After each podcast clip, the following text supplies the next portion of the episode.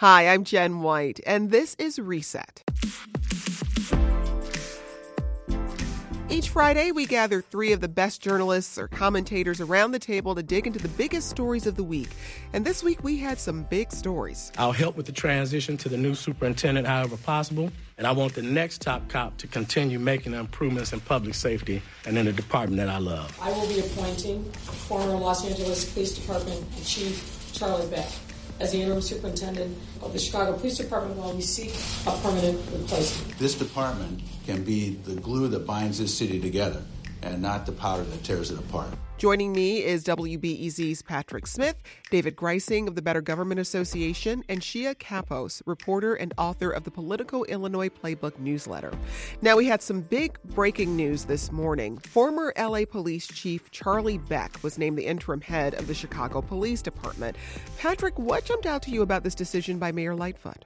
Well, one thing I can say is that it seems to me pretty clear that, that Mayor Lightfoot does not believe there's anyone inside CPD who is uh, up to the task of leading the department and reforming it and making the changes that she thinks needs to happen. I've talked to aldermen and others uh, who believe that the next permanent superintendent needs to come from within the ranks. If Lightfoot doesn't believe that there's somebody who's even up to the task of being interim superintendent, then and I don't see how she could pick somebody to be the permanent superintendent from within CPD. So there's lots of things about this decision, but that's the thing that jumped out to me. Well, Shia, what do we know about Charlie Beck and his tenure in LA? Well, he operated in a lot of the same ways that Chicago is operating right now under a consent decree. The force was unhappy within the ranks. The community was up unhappy with the force. So he really uh, he did a lot to improve community relations, and that's just what uh, Lightfoot has been talking about. And to go to your point, uh, Patrick, I think Mayor Lightfoot said yesterday, I think it was, it's all so fast. right. She does want to build the ranks of the Chicago Police Department so there's not this scramble to search for a new police chief whenever this happens. She wants to make sure that they've built a number of people who can step up at any moment. So I don't think she's opposed to bringing people from inside the ranks. She just wants to she may not it. be opposed to it, but it doesn't seem like she thinks there's anybody. She wants to build it because she doesn't think it's there right Anybody's now. ready right and now. I don't want to speak for the, the mayor. It's just actually we we spoke um, yesterday. Chip Mitchell spoke to uh, uh, an Oakland Police Department official who's also used to work for a firm that does like searches for police chiefs. Mm-hmm. She said it's very rare that a department looks outside for an interim chief. Well, Uh, let's, let's not forget that she was on the police board when they did recommend three candidates who Rahm Emanuel overlooked and decided to turn to the force and take Eddie Johnson. So she's already got a pretty good lay of the land in terms of kind of who who is out there. So she's bringing some bit of knowledge to this search. Although Beck was not on the short list that the police board had recommended that Rahm ignored. Well, while Plus- he's being presented as a reformer, we should mention here that Black Lives Matter LA wrote an open letter to Chicago blaming Beck for shootings by officers and, and racial profiling, among other things. And, you know, Shia, is this going to be a problem going forward? activists are going to be complaining about it. I can tell on my Twitter feed they're already complaining about it.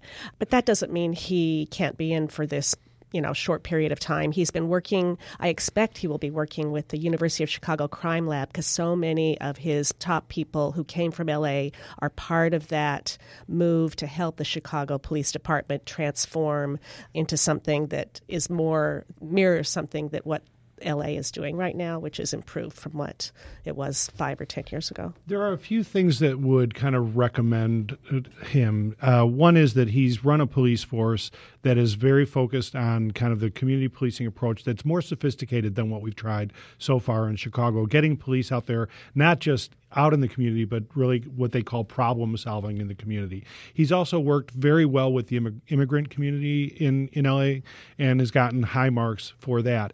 He also has run a police force that per capita is well smaller cops per resident, well smaller by about a third than the Chicago police force. So he's wor- he's used to working within constraints that CPD probably will be facing going forward. Eddie Johnson has just added a thousand officers, so the Chicago police is well larger, and so he can figure out ways to make this police force operate more efficiently.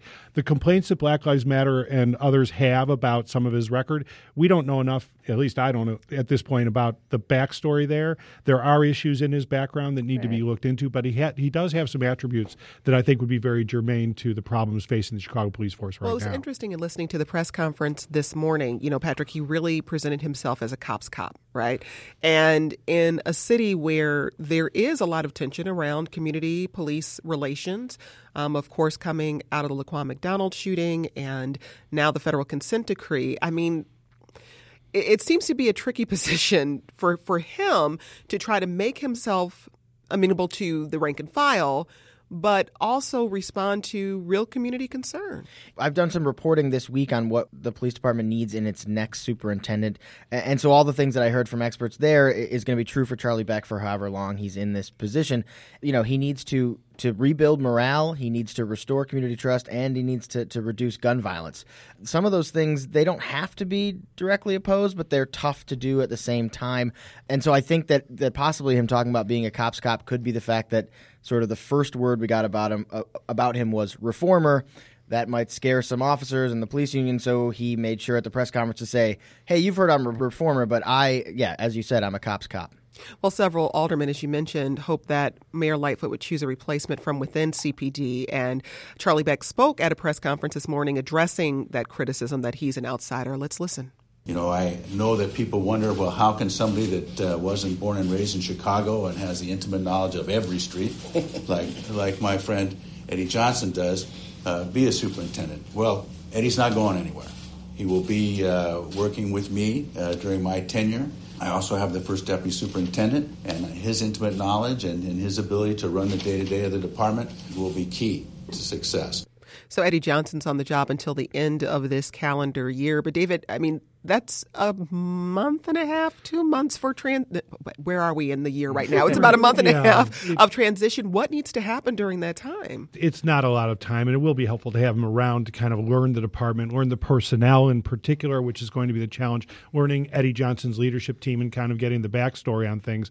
The real challenge he's facing, in addition to what Patrick already mentioned, is this department has not welcomed outsiders very well. Jody Weis, who came from the FBI and was never taken seriously as a cop really didn't ever make it. Garry McCarthy is a lot like what we know of Charlie Beck, a you know cops cop type background, very hardliner. Garry McCarthy had significant problems, although the cops ultimately accepted him. There still was he never really quite completely fit in. So having an outsider come in is going to be challenging. One other thing that in the immediate future needs to be addressed is this consent decree, mm-hmm. especially the problem, the institutional problem of racial bias on this police force, which was highlighted in this consent decree hearing. And we've already had one report from the oversight, and they're way behind where they ought to be already. And you've got a new head of the police force coming in and some really stringent measures that they need to be addressing immediately. So that's going to be something that he'll need help from Eddie Johnson and others in, in this initial transition period. Well, and politically, I wonder about the message Mayor Lightfoot is sending to the CPD and the FOP about her independence and you know what she's really looking for from this police department. She any thoughts there? She wants to send a message that she is tough. She's brought on a tough cop who has a history of being a tough cop. Uh, she's not going to be swayed by critics to her for going outside of the force. So it's yet to be seen, obviously, how that plays out. I think it's a big and important hire, and that depending on what happens in the next three months before the permanent person is hired, it really could determine how you know how successful she'll be seen for this particular hire. And I don't know if she's trying to send a message necessarily, but the police union wanted the interim person to be an insider. Every alderman I spoke to wanted the police, the interim person to be an insider. Even aldermen who said I don't care if the, the permanent person is an insider. The interim person needs to be. Everybody was saying that, and and obviously Mayor Lightfoot. Um, I don't know if she didn't care, but she at least didn't didn't take that advice. I, I, think when she looks at the police force, she looks at the fraternal order of police and she looks at rank and file police, and she seems to believe that those two things are not necessarily the same. And so she wants to ignore and kind of marginalize the FOP with whom she's going to be facing contract talks very soon. And she wants to appeal to the rank and file cop. And I wouldn't be surprised if she believes that the rank and file cop will accept a, a person like Beck, even though he's an outsider, because he's got a pretty good reputation as a cop and having run a big police force. It fits into her strategy of kind of I want to appeal to rank and file cops. I want to put a cops cop in there that they can they can align with, and maybe that will make things easier when it comes to negotiating the new contract. Well, we should, oh, go ahead. I would say, plus she's indicated that there aren't enough people to choose from. I think that's what her message is about, uh, wanting to build the ranks so she can choose from somebody easier because there aren't enough people there. Mm-hmm. Well, Johnson is still under investigation by the IG, the Inspector General, after he was found slumped over his in his car last month. He initially said he'd failed to take his blood pressure medication. It was later revealed he'd had a couple of drinks with dinner. Patrick, you know, that was one of a number of things that's happened with Superintendent Johnson over the past couple of months.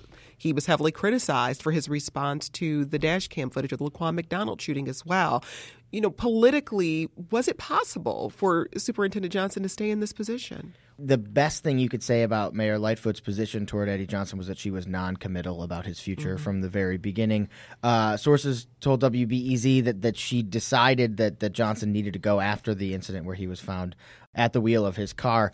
So it didn't seem like he was long for the job. Really, I guess even during the runoff, both candidates, the best thing that was said about him was that Lightfoot would keep him on through the summer. I actually thought uh, that the sort of Trump loggerheads that they had where he didn't go stand with President Trump and the FOP was upset that that might have bought him some time mm-hmm. politically. I mean, there's really nothing you can do to make you more politically popular in Chicago than to fight with President Donald Trump. Clearly that was not the case. Although I will say that at the press conference yesterday, Lightfoot and Johnson stuck with the story that, and they insisted that this retirement was completely Eddie Johnson's choice and that Lightfoot had nothing to do with so it. So I interviewed Lightfoot a couple weeks ago, which was just after the Trump rally, and she made statements in that interview where I got the strong impression that she did not want to make a change. Uh, she talked about the need for stability at the top, that the rank and file needs to kind of quit all this court intrigue. So I'm wondering if new information came to light between that interview about two weeks ago and where we are today. And she and, also, I think it was in the budget speech, gave him credit for bringing right. down the, the, the violence. I had asked about that shout out in particular because that seemed to be kind of her statement. She knew there was all this talk about his future, and I think she wanted to kind of quiet the waters. It appears that new information maybe came to light, possibly arising out of this investigation. Since then, it has become come to light that he had told her, Mayor Lightfoot that he had had a couple drinks before he got behind the wheel.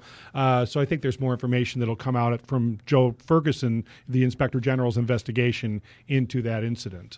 You're listening to the Friday News Roundup here on Reset. Our panel today: Better Government CEO and President David Greising, WBEZ criminal justice reporter Patrick Smith, and Shia Kapos, reporter and author of the Politico Illinois Playbook newsletter. Some other stories we're watching today Chicago Public School students will be able to compete in the state cross country final this weekend. Illinois High School Association policy had barred students from competing during the teacher strike, but a judge let them run and a group qualified for this weekend's final.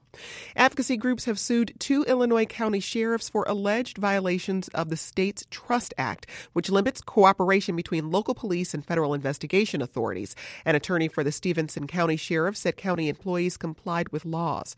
And this year's Millennium Park Christmas tree is a 55 foot tall blue spruce. It was donated by an Elgin family who had the tree growing in their front yard, and the tree will arrive in Millennium Park today at 7 p.m. Well, I want to turn to another story. Um, some news out of West Suburban Naperville. Multiple employees were fired from a Buffalo Wild Wings restaurant after customers said their group was asked to move to another table because of the color of their skin. Let's take a listen.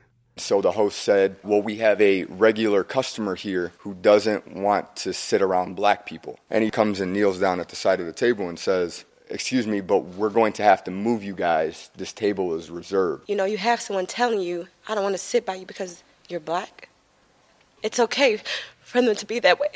Patrick, how did this story unfold? So this was a group of 18 people who went to go celebrate a birthday, and also they were there after a youth sports tournament at Buffalo Wild Wings in Naperville. They described being warned about a racist regular customer there who didn't want to sit by black people, as you heard on the tape and then the manager lied to them about how actually this area is reserved and asked them to move. Eventually, they uh, left and went to Hooters instead, which they said was much more accommodating and not racist. Um, which uh, it's great that they didn't also have a horrible time at Hooters. Uh, yeah, um, this has been playing out. I think this happened at the end of October. It's been playing out over a couple weeks.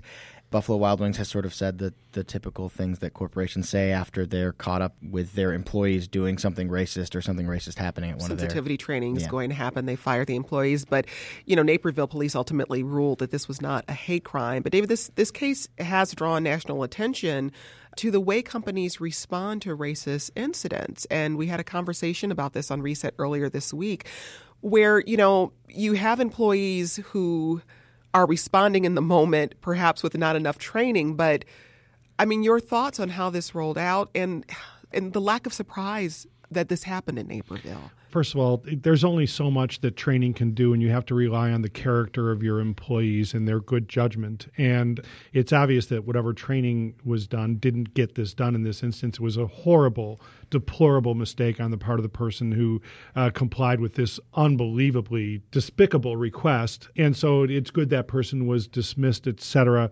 In terms of the, the broader question about what does this say about Naperville, I don't know if it says anything about Naperville in particular. What it does say is that in our society, decades after the freedom fighters would go down to you know, sit in the Woolworths lunch counter and have milk poured on their heads and, and be sworn at, et cetera, just for being African American and sitting at a lunch counter using a public service like anybody has a right to. This sort of thing still happens, and it, it just it's just one of these stomach turning, disgusting episodes that uh, tell us how much work we still have to do in this society. I'll say at first bus, I heard that, you know, I think it was two employees who were fired over this.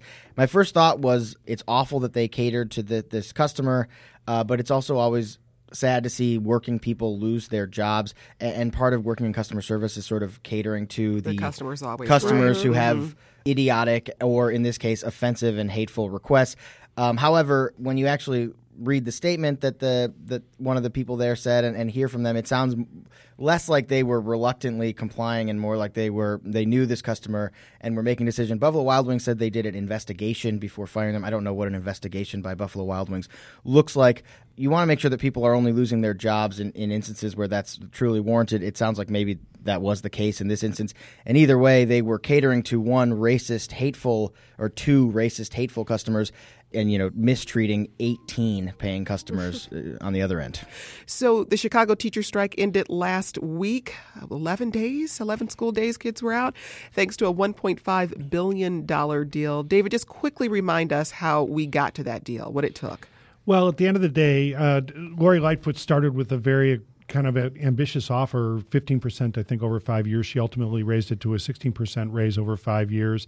Uh, the CTU, during the course of the negotiations, pushed for librarians and nurses in the schools, threw in other things like affordable housing, et cetera, really kind of turned the, the negotiation to, into a kind of a public discussion of equity reform across the city. Mayor Lightfoot kind of held her ground ultimately did compromise on the question of whether teachers ought to be reimbursed for the days they were out on strike and they kind of split the difference there by giving 5 days of additional school time for the teachers so they'll be they'll recover that lost pay from those 11 days they were on strike. Well, she a $1.5 billion deal. How is the city paying for this?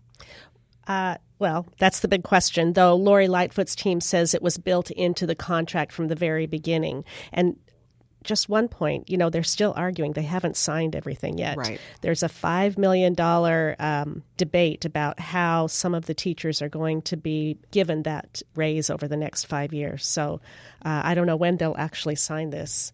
Uh, we'll see how the how that all plays out.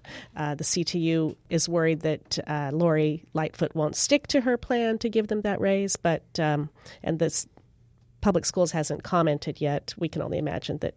Of course, she will say that she will commit to it. Well, Crain's Chicago Business reported on Wednesday that CPS expects to pay for the contract with a combination of higher property taxes and increased aid from the state. Now, when Mayor Lightfoot presented her $8.3 billion budget last month for the city, she said she wouldn't raise property taxes, just a small increase for libraries. So, mm-hmm. I mean, how is this? How is this all fitting together, David or Well- Shia? Whoever well, wants to jump in. Well, they're two It- different it's pots of actually money. separate Yeah. Yeah. entities. CPS is, is a separate entity, even though we look at it as being almost part of uh, the city business. But it looks like even that set aside the question that CPS may need to add to its taxing Uh, there are questions right now about Lori Lightfoot and whether her budget's going to stand as it was given. She's counting on uh, the state legislature for help with the real estate transfer tax as well as some casino legislation. And given the mess that's going on down in Springfield right now, it, it seems unlikely that both of those will happen. So, in addition to the fact that CPS may need to ask for more money from property owners, the mayor may be coming back uh, before long. We'll know by the end of next week, possibly, if the mayor may need to come back and ask for property tax as well. Well, the bond rating agency S&P reportedly panned the deal, saying it will quote widen the structure gap in school finances. However, Kroll Bond Rating Agency said the deal was, I'll use their word here, manageable, and found that the school system would benefit from labor cost certainty. David, how much do these assessments matter? The S&P matters more than the Kroll one. S&P is more widely followed and investors pay a lot closer attention to S&P than they do to Kroll. And the real question is whether the school system can get help from Springfield. In 2016, they got some, I think, $450 million. That was fought over for months between Governor Rauner and, and Mayor Emanuel's people, and ultimately they got to that. There's a big question as to whether Lori Lightfoot can get help from Springfield, and that's what S&P and Kroll and Moody's all will be looking at. CPS debt is already rated at junk. People who invest in CPS bonds are doing so really taking huge risks. So on the margins, whether it goes up or down a little bit doesn't really matter. This is really a dodgy investment for any investor. Any sense of the p- political implications of this strike for Mayor Lightfoot Shia? that was a very eloquent sigh. well, there's a debate. I mean, what she has to face with the city budget is so much bigger than this debate with the schools uh, and the strike with the teachers. I think the the haggling over the, the contract, I think people will forget uh, before she comes before reelection in three years. However, uh, you know, I have heard that the CTU is already lining up a potential candidate to run against her, even though that person denies it. There's a lot of talk that they'll come after her, and she even said the same thing. She's like, I expect the CTU to come after me in the next election. You're listening to the Friday News Roundup here on Reset. With me in studio, WBEZ criminal justice reporter Patrick Smith, Better Government CEO and President David Greising, and Shia Kapos, reporter and author of the Politico Illinois Playbook newsletter. Some other stories we're following today. A WBEZ investigation found that Commonwealth Edison told regulators it's paid more than $3 million to lobbyist Jay Doherty, whose office was raided by the FBI in May.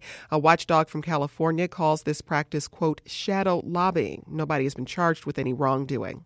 The parent company of Hoffman Estates based Sears and Kmart is closing another 96 stores, including two in Illinois. The parent company, Transformco, acquired the stores in February and says it's faced a difficult retail market since then. Sears and Kmart now have just 182 stores. And Illinois based Walgreens handled one out of every five opioids at the height of the opioid crisis, buying about 13 billion pills That's according to an investigation by the Washington Post. The company defended its practices and denies allegations that it provided incentives to pharmacists to fill prescriptions. Well, let's turn to some state news. Illinois House Republicans on Thursday proposed a series of changes to state ethics rules to prevent future abuses of power. This is in response to the, well, David, you called it a mess, uh, the ongoing federal corruption probe in Springfield. Quickly remind us how we got here how we got to the current mess in Springfield. Well, the, which indictment are we talking pull about? Up a chair. Um, uh, you know, we we've seen now State Senator Tom Cullerton under indictment, and the investigation of Martin Sandoval, uh, the, trans- the head of the Transportation Committee, that has touched on any number of different people. Some of Mike Madigan's cronies have. Alderman Mike Zalewski has had his house raided. The connection to Commonwealth Edison has come up because of the robust lobbying that ComEd does, and questions about whether Madigan loyalists have been either placed at ComEd to do kind of no work lobbying jobs or else have just found jobs lobbying for ComEd and actually done their work. It's also touched uh, City Hall. Luis Arroyo, a state representative, uh, has been accused of offering a bribe to a state senator to get some uh, legislation favorable to his uh, um, sweepstakes gambling client. Uh, it's raised all kinds of concerns about ethics in the state legislature, and we're now seeing calls both from the governor as well as from the Republican leadership, calling for major ethics reform in Springfield. And it will be, when it comes, long overdue. To me, the question is do you do it right away or do you actually take some time and do it right? And I think rather than kind of feeling like we put a salve on this before the break in the legislative session, it might be better for the legislators to take a, take a moment or two look around the country and look at what best practices are. Do this in a more deliberate way. Do it once and do it right, as opposed to rushing in with some sort of window dressing over what are obviously huge problems in terms of ethics in, in Springfield. Well, Patrick, Governor J.B. Pritzker on Tuesday said he was, quote, disgusted by Democrats caught up in, in these federal investigations and proposed broadened lobbyist disclosure rules for legislators to consider in the final week of the veto session. But, you know, does that go does that go far enough? Uh no, I mean words of saying that you're disgusted. No, I don't think that goes far enough. I don't know exactly what uh, the governor should be doing or what power he has, but but um, it seems like there's a, a, it's more than a mess, but a mess is a good way to put it. There's a lot going on, and it does seem like somebody in Democratic leadership needs to, to take a stronger stance than has been happening uh, so far. But I would defer to the two people next to me. They they know a lot more about politics than I do. Shia? Well, the governor, you know, dovetailing with what you're saying, uh, uh, Mr. Greising, that um, uh, yes, he wants legislation to uh, put a lid on lobbying so that legislators are not lobbying city governments, which is what Arroyo was doing, uh, and not uh, not doing things without the legislature knowing about it. So he wants transparency as well as putting um, an end to the lobbying. So so everybody knows who's getting paid for what and where the money's coming from. But he did hint that it couldn't be done in the three days that we have in the legislature this coming week Monday, Tuesday, Wednesday. I'm I'm as as somebody who's not as sophisticated about about state politics as as everyone else here. Um, I'm interested just mostly in in the connections to the most powerful person in Springfield, Mike Madigan. Um, I'm, I'm just I know that that's sort of the story that's going on, but I, I want to see where this goes. Is it that uh, he has done such a good job insulating himself that despite all that's swirling around him, he's he's protected? Uh, is it are are things closing in, or maybe this is just a crazy coincidence where all these people connected to him keep getting indicted or investigated, and he actually has done nothing wrong. Well, I'm sure our politics team will be all over it. We've got to wrap things here, but quickly before I let you go, what stories are you following in the coming weeks and months, Shia?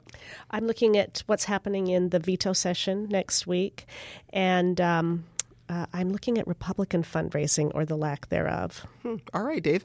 Right. The veto session is going to be key as regards what Mayor Lightfoot's budget, which is really important. And so we're looking to see what's going to happen there, whether she needs to go back to prop to property owners for more money. Patrick, you get the last word. Well, um, I am looking for next week or the week after. I'm expecting the report from the the monitor of the the CPD consent decree for that six month report to be made public. It's been filed. I expect it to come out in the next couple weeks. And Sunday, I'm looking for the Lions to beat the Bears. The way this season is going, uh, I think that the best we can get for our Detroit Lions is to beat our rival, the Chicago Bears. Uh, go Lions! Won't All happen. right. Won't happen. I'm sure I won't get any phone calls about that. That's WBEZ criminal justice reporter Patrick Smith, Better Government CEO and President David Greising, and Shia Kapos, reporter and author of the Politico Illinois Playbook newsletter. Everybody, thanks. Have a great weekend. Thanks. Thank you, Jen. And that's it for today's reset. Our show is produced by Dan Tucker, Meha Ahmad, Steve Bynum, Stephanie Kim, Jason Mark, Nereida Moreno, Bianca Martin, and Ashish Valentine. Our engineer is J. Kyle White Sullivan, and I'm Jen White. Thanks for listening, and don't forget we drop a Sunday reset into your feed, so I know we'll talk again soon.